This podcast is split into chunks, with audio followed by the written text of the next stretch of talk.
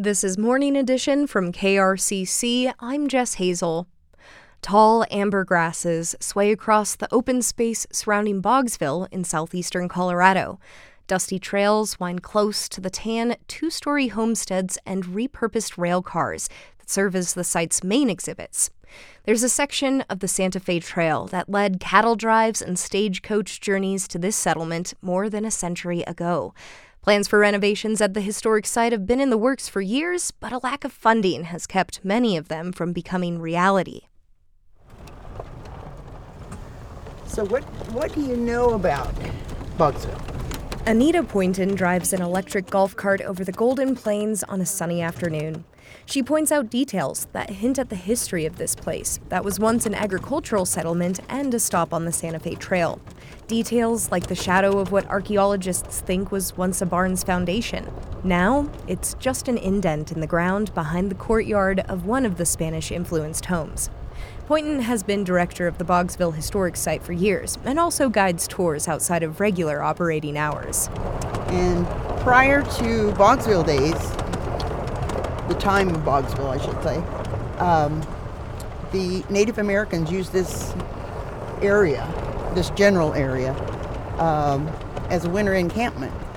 Thomas Boggs and his family built the first home in what became Boggsville in 1862. Other settlers soon joined them and built one of the first permanent white settlements in Colorado's Arkansas River Valley with the goal of developing agriculture and connecting the area to more trade through the Santa Fe Trail. Even though it went bust about 10 years later, Boggsville's brief boom had lasting impacts on southern Colorado's history. What we're most proud of is that this was a multicultural community and peaceful.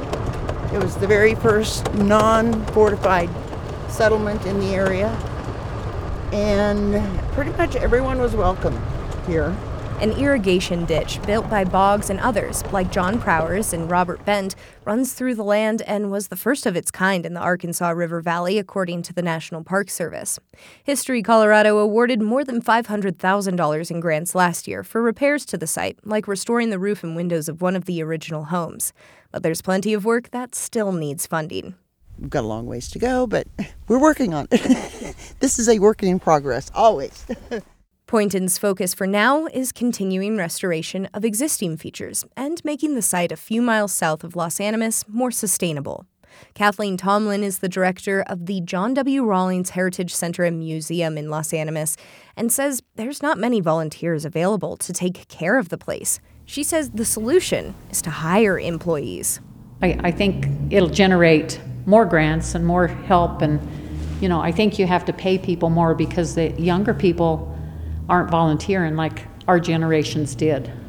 So you're going to just fizzle out if you don't do that sustainability.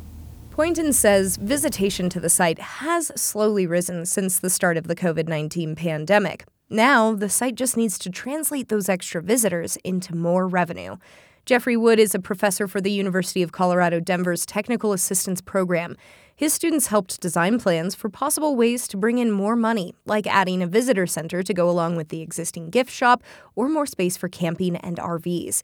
Wood says the program helps rural areas that normally don't have the resources to draft professional quality designs.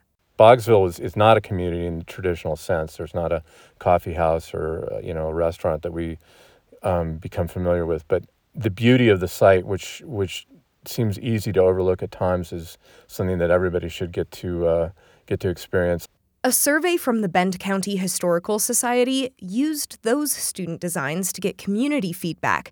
It polled participants about how familiar they are with the site, what kind of activities they'd want when visiting in the future, and how much they'd be willing to pay for camping or RV parking.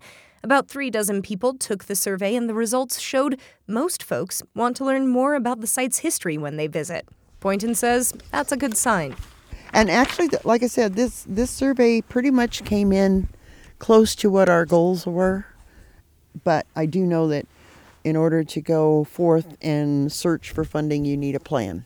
So that's what we're working on right now.